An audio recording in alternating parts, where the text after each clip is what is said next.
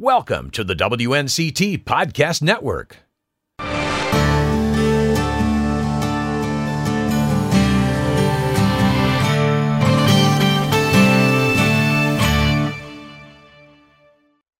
Hello, everyone, and thank you for tuning in to our audio version of Reporter's Notebook. I am Victoria Holmes here in the digital studio, and I'm here with Emily Severich. Hi, Emily, how are you? I'm doing great. How are you doing? You know, I'm doing pretty good, and this is something that I'm excited to roll out is this audio version of Reporter's Notebook, where we're going to continue having our Reporter's Notebook. And if you want to explain to our audience what exactly Reporter's Notebook is, uh, please do, Emily. Yeah, definitely. Reporter's Notebook is one of my favorite segments we get to do here at WNCT. It's kind of something we do towards the end of our workday where we get to bring in some of our coworkers in here to the digital studio and dive a little deeper into the stories that they covered that day, give you guys a little more background information of those stories, and of course, just kind of dive into what it's like to be a news reporter, what it's like to work here at WNCT behind the scenes. Right, yeah, and that's usually our video element, or there is a video element that we do with it on on WNCT.com under the features tab.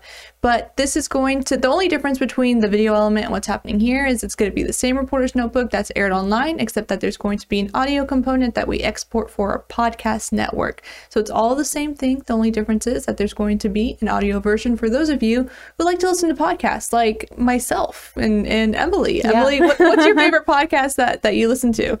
Uh, WNCT's What the Politics. I'm just kidding. That's um, the correct answer. That is very. I was I was looking at you and I was like, if that's not the the answer, then we're gonna have to we're gonna have to re-record this entire intro that we're doing. Right, right. well, I definitely, if I'm being honest, I, I definitely listen to more kind of. Uh, um, fun podcasts more so as as factual based ones or ones that dive into you know uh, uh, specific stories or things like that. I kind of like to uh, ones that are are fun and you get to kind of just listen to people talking about life experiences and, and things like that as opposed to kind of you know the more hard news podcasts that me and Victoria do ourselves. Mm-hmm. I think since that we're since we're both reporters, we we tend to be involved in news. So when we're on our days off, even though we kind of do stay up to date on what's happening, it's not necessarily what we would 100% focus our interest in. Because you and I we're as reporters we we enjoy our career we enjoy what we do but at the same time I think it's healthy you know for our mental health to to kind of detach and, and unwind and and listen to something that is more